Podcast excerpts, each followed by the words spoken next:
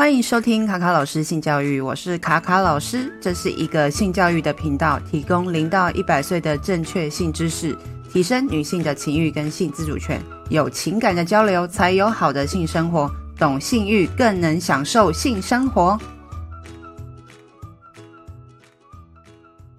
好，Hello，大家好，我是卡卡老师。最近看到台南粉红点的活动，他们是由成功大学性别友善社团 To。拉库社所发起的，主要是响应五月十七国际不再恐同日，会以市集、讲座、表演的方式来让大家了解更多关于性教育的议题。后来发现他们的讲座跟活动都非常的棒，觉得自己应该要早点来帮我们宣传，有点晚了，所以很不好意思。那今天呢，也很开心能够邀请两位，就是参与台南粉红点的总招黄一家一家，还有副总招黄思琪 Ski，欢迎两位。嗨，嗨，大家好。好，那那我先自我介绍一下，就是我的话，我是这一届跟上一届，就是第七届和第八届，我都是粉红点的总招，我叫黄一佳，大家可以直直接叫我一佳也可以。那诶，我所负责的工作其实主要就是协助联络一些行政，然后还有场地相关的事情，然后让整个团队可以顺利的运行。那诶，就请思琪介绍一下自己。嗯，好，谢谢一佳。那、呃，我是这次的副招黄思琪，然后可以叫我 Ski 就好了。那同时我也是这次的市集组的组长，然后以及刚刚莫妮卡老师介绍的成功大学性别友善社团拉库社的社长这样子。嗯，好，我刚刚讲那个社团名称应该有讲对吧？因为我们怕讲错。有 有，有。OK OK，好。那其实台南粉红点今年已经第八届了，那其实已经举办一段时间。那你觉得在从以前到现在有什么样不同的地方？两位可以帮我们分享一下吗？好，那这部分我我讲一下的话，就是，哎，还是思琪你先介绍，你先帮大家介绍一下粉红点是什么，好不好？哦，好啊，好啊，好啊。嗯、呃，粉红点基本上就是由成大图拉库社这个社团所主办的这样子。然后拉库社会在每年五月的时候去，呃，可能会更早啦，就是在更早的时候去筹备一个团队，叫台南粉红点的筹备团队。然后里面的人都是学生这样，然后就有来自成大还有南大等，就是南部学校的学生一起组成这个团队，然后去筹办台南粉红点这样子的活动。那这个活动的用意其实主要有四个，基本上就是会想要，就是这个构想是来自于新加坡的粉红点这样子的活动。然后为了是纪念五月十七号的国际不再同日，然后顺便响应了就是加拿大的男童在二十年前的时候，因为穿着粉红色的衣服到学校，然后就被呃霸凌的一个事件。然后我们希望可以响应它，然后最后也是希望能够去实践，就是台湾有一个叫做性别平等教育法这件事情，我们希望可以去透过这个活动来落实它。然后所以基于这四个。呃，里面所以才举行了台南粉红点这样子的活动。嗯，谢谢思琪，呃，谢谢思思思琪，对，好好好，嗯、好，Ski 帮我们介绍一下粉红点的由来。那，呃，刚有提到说是从新加坡粉红点开始发起的，对不对？然后也有提到就是关于呃性别跟我们的呃就是该穿什么颜色这个去做一个呃很大的就是让大家可以去思考这件事情，就像我们最近。去嗯，前年疫情的时候，不是有小朋小男孩穿戴那个粉红色的口罩去学校，然后就被呃同学就是就是取笑。但是后来呢，隔天就是我们的阿中部长自己就是也响应，就是大家都戴粉红色口罩去提倡说，其实颜色跟性别是没有哦相对应的，而且颜色应该是中性，所以每个人都可以适合粉红色，是这样吧？嗯，没错，是这样的理念。对，好，那呃，刚刚就是提问是有提到说，哎，我们粉红点已经举行了第八届了。那你觉得在这过程当中，这几届应该有学长姐都有做了蛮多的突破，或者一些新的东西。那你们有传承了什么，或者说有一些什么新的 idea，就是结合在这一届里面呢？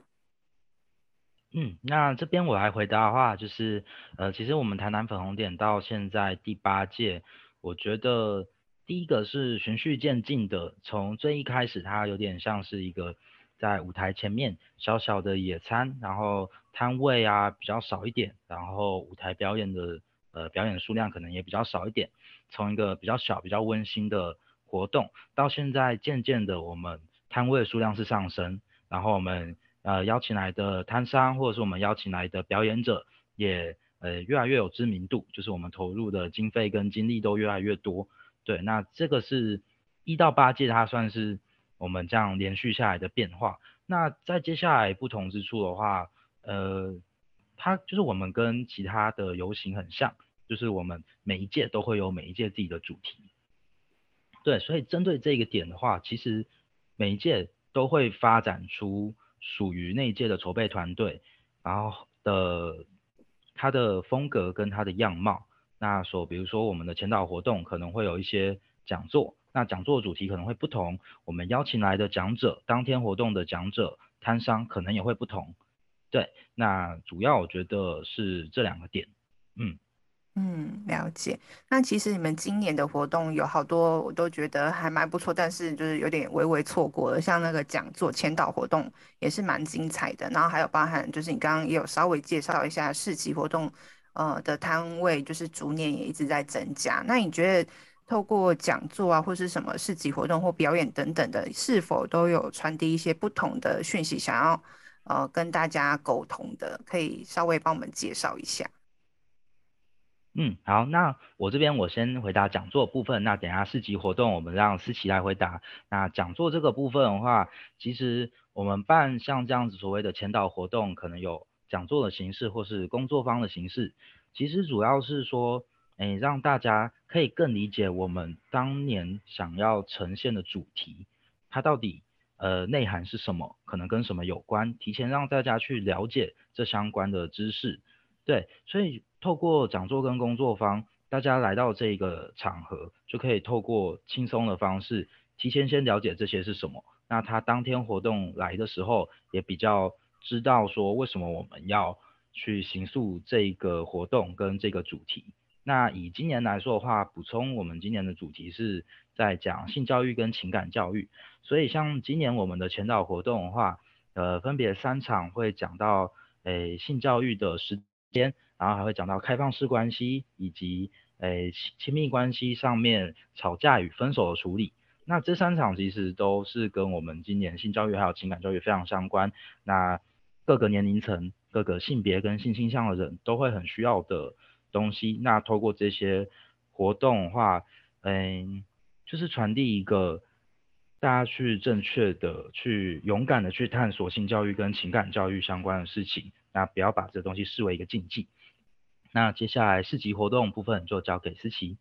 嗯，那市集的话呢，就是因为其实我们会邀请了很多，因为我们是主打性别友善的活动嘛，所以我们可能会呃。希望摊商都是具有性别友善的理念这样子，所以其实所来的摊商都会是，可能他可能都会卖一些比较可能彩虹小物啊，或者是一些支持性平理念的一些小小东西这样子。然后除此之外，我们也会呃请来南部就是南部比较友善的 NGO 组织这样，然后让他们一起来共享盛举这样的活动，然后希望可以传给大家就是。呃，因为就是我觉得性友善这件事情，就是应该就是要落实到就是生活上，所以透过这样子的摆摊，透过这样子的摊位，希望可以让呃来参加的市民朋友们，可以在一个比较温暖温馨的氛围里面去呃互动这样子。嗯，刚刚 Ski 刚讲了一个非常重要的一件事情，就是性别平等应该落实在我们的生活里面。那刚刚那个。一家也讲到一个很好的部分，就是说我们可以用一些正确的方式，勇敢的去探索关于呃自己无论是性倾向或是性教育，都是还蛮重要的。那再就是今年的那个主题啊，就是呃就是你们已经办了一些讲座，好，你们可以分享一下，或者是说这个过程当中有没有什么有趣的事情可以跟大家分享的？嗯嗯呃，基本上我们现在已经有完成的讲座是刚刚一家所提到的，呃，跟性教跟性教育的实践就是的那一场讲座，然后我们是跟呃义务梗社一起合作的这样子。那当天，我自己当天有参加，然后其实当天还蛮多人参加的，然后其实当天的讲师也非常的有活力，然后很跟大家很呃热心的讲解说，哎，什么样子的姿势啊，什么样子的体位可能会让对方不开心，或者是说哪些不好的举动，然后然后同时也有教一些就是正确该怎么去进行一场。好的性行为，然后不要让对方不开心的性行为，这样。然后当天的讲师其实就是蛮活泼，然后蛮有感染力的，所以当天大家都很开心，这样。对，了解。那那那我补充一下，比较有去吗？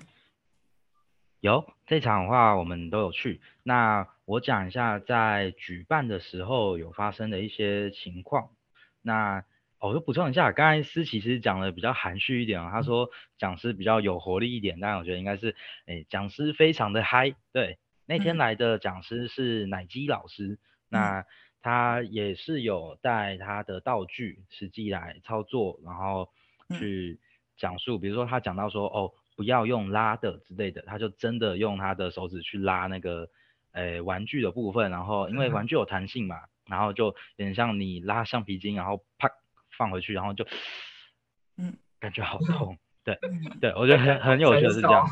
嗯，对。然后举办过程里面的话，其实有遇到的问题会是说，哎，我们的活动我们要借场地啊，然后要联络上面，其实因为要经过学校，然后要经过各种防疫的审核，所以相对来说会会比较困难。然后再下来的话，比较开心的点是我们当初。想要找义务他们合作，其实是因为我们去年的活动，呃，我们有去跟义务他们拉相关的赞助品，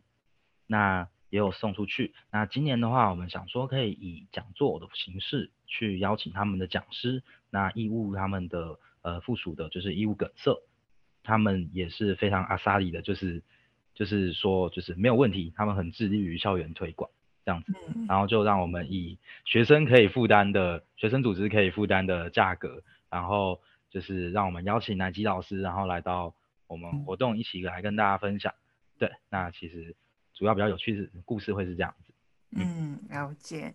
所以其实呃。啊，其实我还蛮了解，就是义务梗塞课程的内容，待会再跟你们聊。那我觉得其实它里面有讲蛮多观念，就是很多人都是从 A 片里面去学习一些比较错误的性知识或者是性资讯这样子，那可能就会有一些比较错误的呃性脚本，就是我们可能会影响我们未来跟伴侣在做爱的过程当中，用一些比较让人家可能不一定是舒服的方式去去做。所以其实他们在教这些课程，都是为了让你能够理解说，哎，怎么样可以让对方跟自己在这个性爱当中是两个人都是很放松、很自在，也很享受这个过程的。其实我觉得这样教育真的很适合在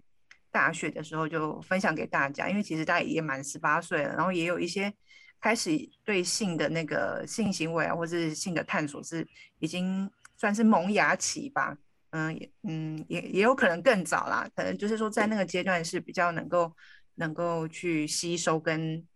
呃实践的。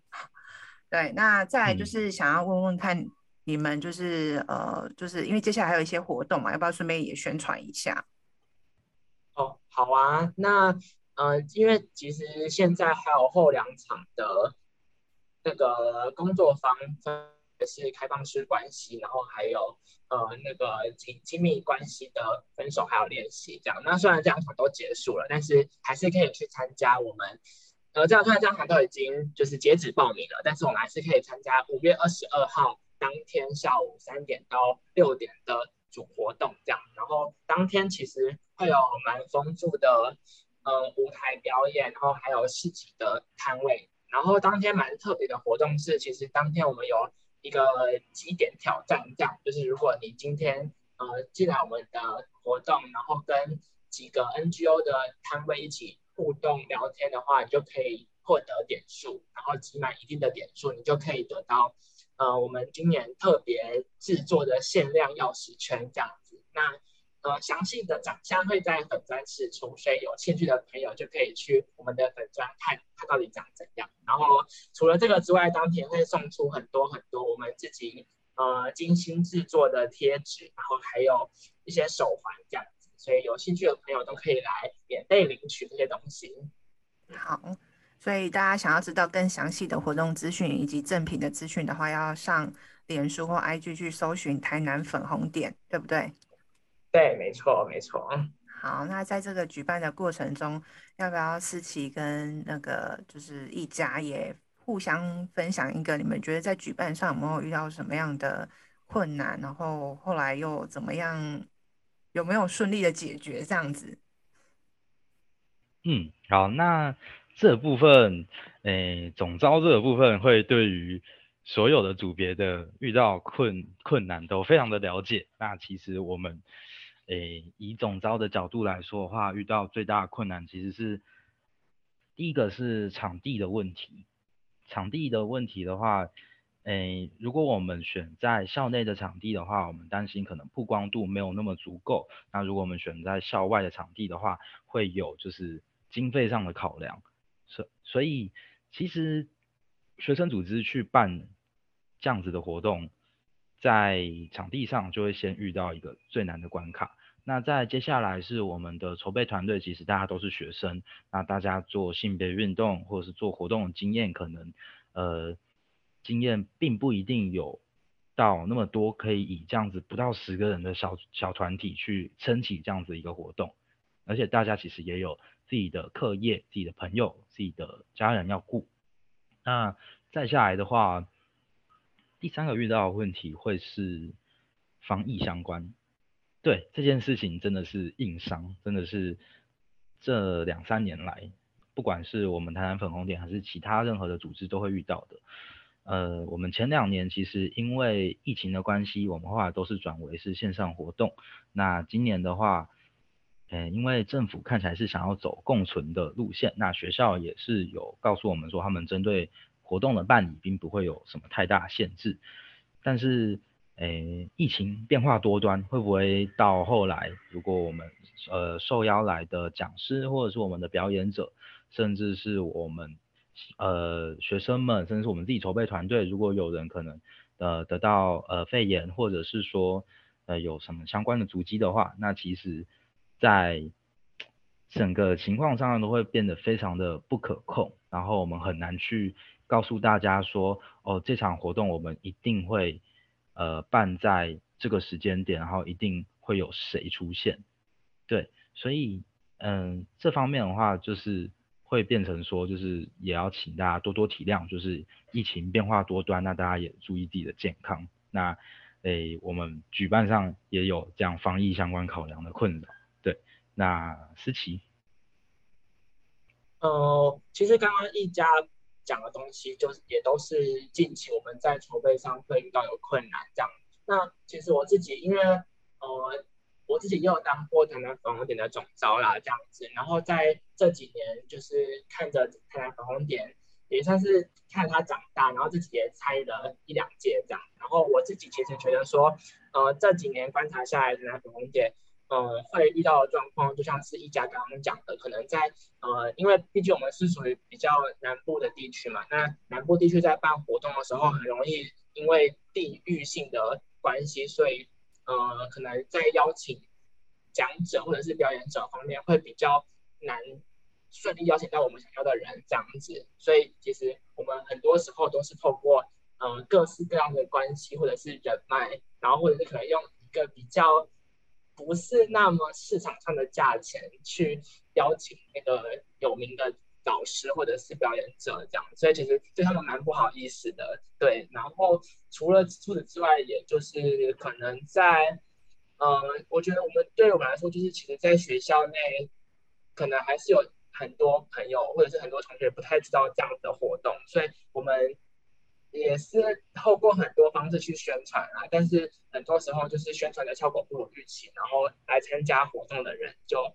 没有那么多这样，所以这几个点都是我们近期在思考，然后也希望怎么去解决的这样子。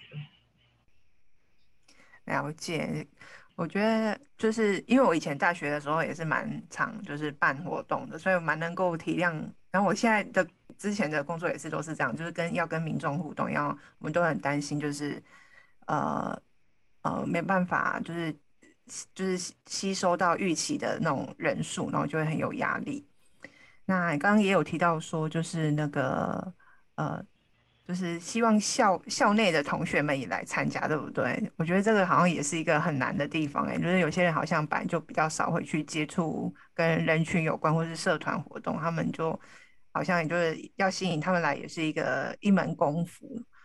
那最后面就是想要问你们说，就是哎，不知道你们的家，你们会想要邀请你的家人来吗？就是说，哎，刚在。录音前有跟这个思琪聊了一下，说他是高雄人。那一家呢，会不会也想要邀请家人来参加这样子？然后对你们的校园生活是理解的嘛？就是说，哎，你们参加什么社团啊？然后你们最近在忙什么啊？等等之类的，会跟他们聊吗？哎，好，那这样这边的话，我先讲。那我的话，因为我家里面是知道我有在做性别相关的运动，也。有知道我在进行这样活动筹备，那但是问题会在于说，我邀请他们来，但他们可能并不一定有空，或者是他们没有时间下来这样子。对，所以我这边的情况会比较像是说，他们大概知道，但是没有那么多的兴趣，也并不一定真的会特别跑下来参加。对，我本身是彰化人，然后我是高中的时候就已经开始待在台南了。对嗯，那思琪，嗯呃，我的话哦，其实我还没正式的跟家人出柜这样子，所以其实，在就是家人们其实也不知道我在大学里面就是干了这么多 跟性别有关的活动，这样子，我从可能大一就已经加进这个性别九三社团，然后到甚至后来。接了社长，当了干部，当了总招，其实这么多的转变，其实家人们都是不知道的。这样，那呃，因为我自己其实还没准备好要跟家人就是做出柜的动作，所以可能现阶段还不会去邀请他们来参加。但我可能呃日后会多多跟他们宣扬，就是宣导一些性别友善相关的观念或想法，这样，然后等到他们可能。正式理解的那一天，可能就会带他们多多参加性性别相关的活动，这样子。对，好，OK。那你们的兄弟姐妹知道吗？就是你们兄弟姐妹也会想会想要叫他们一起来参加吗？就是不一定是父母，就是这么就是这么这么大的长辈这样子。兄弟姐妹哦，呃，我目前我是有个哥哥啦，然后。他其实我不太知道他就是知不知道我的状况，只是就是就我观察的，他应该是不排斥这件事情啦。但呃，因为我跟他其实平常在互动上比较少聊这类型的话题，所以呃，就是可能平常就不会聊嘛，所以就自然而然不会去问他说，哎，要不要来参加台南粉点这样的活动这样。所以其实主要。我所宣扬要来参加的对象，都还是以我的朋友圈，然后或者是一些比较呃离我的关系比较远的朋友们为主，这样子。对。那我的话，我的兄弟姐妹其实是我有一个姐姐大我两岁，然后，哎，我们家的话，其实我是有有出柜的，我本身是男同志，那他也知道，但是。也是同样的情况，就是我其实都有跟他们说，他们都知道我在筹备这个活动，也知道我连续筹备了两年，但是，诶、欸，他本身工作比较忙，就不太会有时间下来这样子。在你们的小学啊，或者是说，诶、国高中青春期，就是在你们目前这些求学阶段里面，有没有遇到什么？啊、无论是跟你们的性倾向有关，或是跟性别有关的事情，让你们非常难忘的故事，然后蛮值得就是跟大家分享的。呃，蛮值得分享的事情哦，因为其实我小时候就是在大学之前，其实比较少有就是向他人出柜的经验，这样，然后真的知道。我是同志身份的人，其实都只是我的好朋友而已，这样子。但是真的要讲一个的话，可能我自己会觉得比较有印象的，应该是在我呃高三的时候这样子。然后那个时候蛮有趣的，是那时候高三，然后在呃就那个时候我有一个异男忘，然后那个异男忘在我们高三刚开始的时候，就是还不错这样子，然后还不错了一段时间，然后那个时候，呃，我们可能都会一起，嗯、呃，问问题啊，然后一起去互，一起去吃饭什么什么之类。然后他那时候就想说，哎，就是他对我那么好，然后他也那么常回我，他就是喜欢我这样子，所以那个时候就是一直都抱有着这样的，呃。爱慕的态度，然后在有一次的呃国文课的时候，那时候的国文老师就跟我们说，哎，就是只要今天你就是一个都市传说啦，就是你只要把你的名字的笔画数跟对方名字的笔画数就是相加起来，然后除以四，然后如果刚好整除的话，代表你们就是天生一对这样子。然后那个时候我就是不知道为什么，就是对爱情冲昏了头，所以就想说，哎，好，那我来加加看。然后我就把我的名字跟那个人的名字就是加在一起，然后就刚好除以四。我想说太好了，就是我们 一定是天生一对，所以那时候就很开心的，就是把那张纸条就是。放在我的抽屉里面，这样，然后一下课就跑去上厕所了。好，但是后来问题来了，就是因为那时候班上就是可能会有一些爱传八卦的女生朋友这样子，然后可能她就坐到我的位置上，然后她就看了看我的就是抽屉，这样翻一翻，然后发现哎，就是怎么有一张纸，然后那张纸打开还发现，天哪，那张纸写的是就是我们就是我跟那个男生的名字这样子，然后他就想说，哦，所以是不是他们两个？谁喜欢谁这样，那后来就演变成，就是那个女生就那个女生就把这样的消息慢慢的扩散出去给班上的人知道，这样，但我就是一直在一个浑然不觉的状态中，然后是直到嗯后来快要毕业的时候，所以其实也维持了很久，就是快要毕业的时候，那个时候才有呃朋友跟我说，哎，就是你知道有人就是。你喜欢谁这件事情，就是那个事情嘛，我就说，哎，怎么就是谁谁告诉你的这样子？他就说，哦，是谁传给谁，谁传给谁的。所以那时候其实全班都知道，但就是都没有告诉我，这样就是一个公开的秘密这样。但那个时候其实我有点傻眼，就想说，哎，怎么有点像是被出轨了？所以，呃，在知道当下的那个心情其实蛮复杂的，但那个复杂背后其实有一点点的。呃，欣慰吗？就是会觉得说，就是这些同学就算知道了这样子的事情，但是也没有因此这样子呃跟我疏远，或者是有一些像是呃性别歧视或性别霸凌的动作这样。所以对我来说，其实那件事情也让我觉得，哦，我当时待那个班级是一个还算性别友善的一个氛围啦，这样子。但是还是要跟大家说，就是不可以随便帮别人出柜 这样子。对，然后大概是这样。然后我知道，就是一家有一个很精彩的 出柜故事，他可不可以分享？很期待一家的。好，好，那诶，那我这边的话，我先讲，就是我补充，我们去年的主题刚好是在讲我的柜子我自己开这件事情，大家有兴趣可以往往前翻我们以前的文这样子。好，那我自己的故事的话，其实，嗯。我的话，我主要是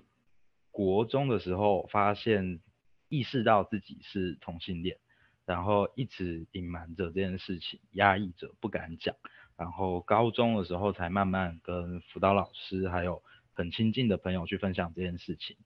然后还是对于自己的身份有很多的压抑，然后一直到高三的时候，那个时候刚好是诶同婚公投，就是。十十一月二十四那一个，什么三好两坏或两好三坏的那个对决这样子。那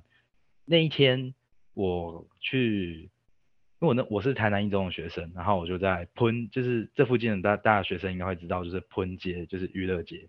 就是我们在我就是从学生街吃完饭，然后要走回宿舍的路上，我就看到，诶、新闻写就是呃反同部分就是以二比一压倒性获胜。那我就非常的失望，再加上我对于自己的诶、存在感一直都有一种很虚无缥缈的感觉，课业压力又很大。然后我那天呃回到宿舍，我走到宿舍的顶楼去，然后本来是想说就是啊，干脆跳楼好了。然后我就传讯息给我姐姐说我想跳楼，然后传到一半，突然有一个同学走，我一个室友走到我旁边来，就是跟我一样在顶楼，他就突然坐下来，然后默默的打开他的书，打开他的国文课本，开始那边翻，然后就说你是谁？我说你怎么知道我在这里？你是不是什么什么？嗯嗯，对，我就语无伦次。然后他就说我上来用月光看书。哦，傻小，傻小。然后我的自杀的那种心情累积条能量条从九十九趴掉到五十趴。然后，呃，我姐姐知道之后，她赶快去通知我爸妈。然后我妈妈就打电话过来。然后我非常讨厌听到别人哭。然后我妈我一接起来就听到我爸在哭。然后我的五十趴直接掉到零趴。然后我妈就哭着说：“为什么你都不跟我们说？然后你到底发生什么事情了？”然后我就说：“如果你想知道，就跟你说，你儿子我是 gay，这样你满意的吗？”然后他就跟我讲说：“呃，他其实当天公投去投是投挺同方的两号三坏，对。然后他就跟我讲说，虽然我不否认未来。”你有我有可能还是会想要你去交看看女朋友，但是不管怎么样，你开心快乐健康活着是最重要的事情。嗯，然后他下一秒就说，那你学测准备的怎么样？然后这就是他说好的说好的活得健康快乐呢，然后马上就问我考试的事情，然后就说哦还好，对，然后诶、欸、哦我刚刚中间省略到一段是我妈，她其实有问我说。可是我小时候，她说你小时候不是有喜欢过女生吗？然后我就说哦，因为那个女，因为我很喜欢小白兔，然后那个女的有大龅牙加上双马尾，然后我觉得很像兔子。然后我现在我现在想起来还是觉得这对那个女生真的很坏。对，可是我我嗯真的是这样觉得的啊，我但对当时我而言那是一种可爱，嗯，嗯所以我觉得它是一种称赞。然后反正这件事情就这样，然后我后来回家之后我。爸爸就说想要找我来一段 men's talk 这样子，嗯，然后我脑袋就在想说什么 men's talk，一定是要播 A 片给我看吧，然后我就打开我珍藏已久的简报，然后叫我爸妈做好，然后在他们房间开始用简报讲解性别、性倾向，然后呃任何跟同志相关的介绍都他们介绍完，然后我。我妈一脸得意，然后我爸就是沉默不语，然后因为他知道他辩不赢我这样子，嗯，然后我姐，然后我大我两岁的那个姐姐，她就诶下班回家，然后就对我说，哦，对不起，我没有，我我那天太累，我没有去投公投，我说随便啦，然后他下一秒就说，那你是攻还是受？哎，那他没有参加简报的部分。对，他没有参加简报的部分，但他在我还没有出柜的时候就说，我觉得你应该是傲娇兽，你超适合当傲娇兽。然后我就说还是在攻杀小这样子。对，所以就是一个，嗯，我姐姐在我还没有出柜的时候，她就已经在帮我放置角色，她本身曾经是腐女这样子。对，嗯，了解。对，然后出柜大概就这样，然后其他亲戚或者是。在更远的，比如说阿公阿嬷那一辈之类的，他们就比较，我也没有打算要跟他们讲这件事情，因为我觉得出柜这件事情其实是，嗯、呃，对我而言啊，是因为我在乎你这个人，然后我觉得你知不知道我的身份是对我心里的坦然，还有对你的交代有影响，所以我才跟你讲。对，所以对我而言，现在。呃，家族的这部分，他们几个人知道就已经是我想出柜的对象了。嗯嗯，了解。那我觉得你还蛮厉害，你还准备简报哎，还给爸爸妈妈上课。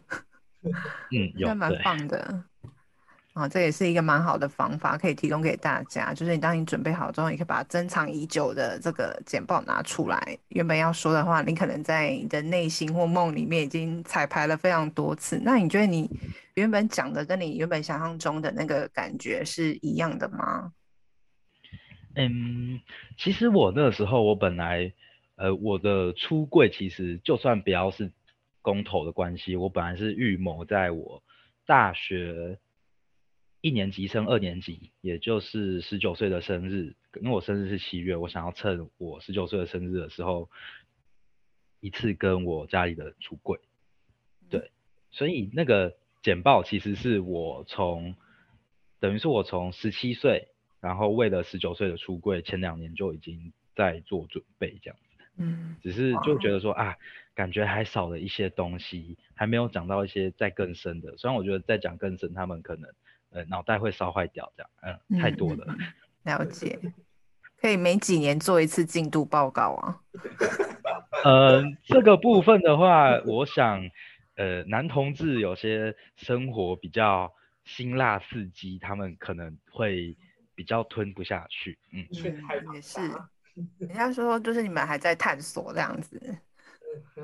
对，就是我觉得，因为其实有人会说，就是小孩子出柜就等于是家人就入柜，他们就有一个不能对亲戚跟同事说的秘密。嗯。可是，就是，呃，还是鼓励大家可以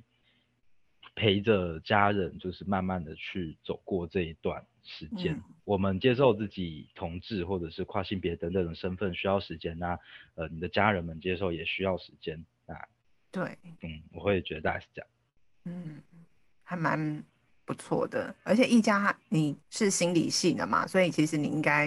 嗯蛮能够去做这个同理的沟通，嗯、所以应该能够站在呃无论是父母或是不同的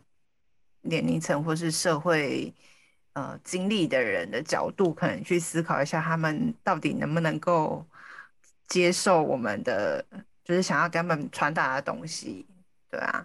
那其实你们两个的故事都还蛮，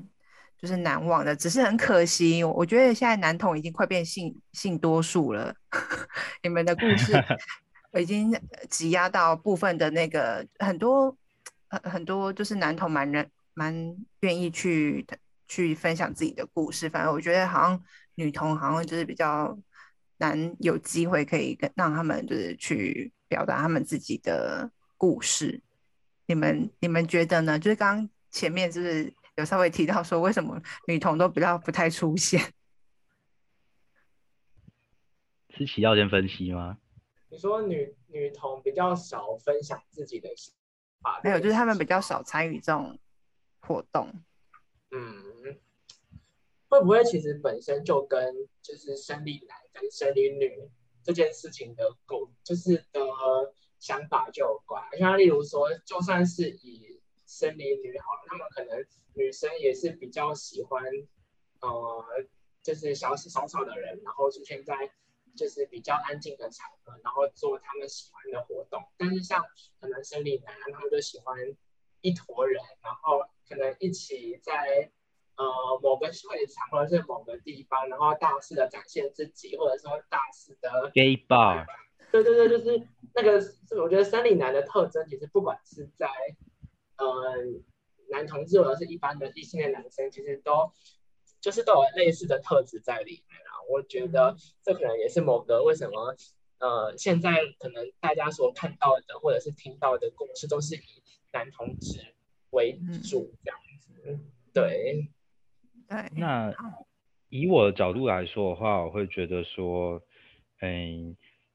现在华人社会，甚至是全世界，其实对于男性的生理男性的呃性别气质跟性倾向，都会有更多更刻板跟严格的要求。所以在这样情况下，诶，在台湾来说，确实比起女同志，很多男同志他要出柜或者是。面对的压力相对比较多，那自然，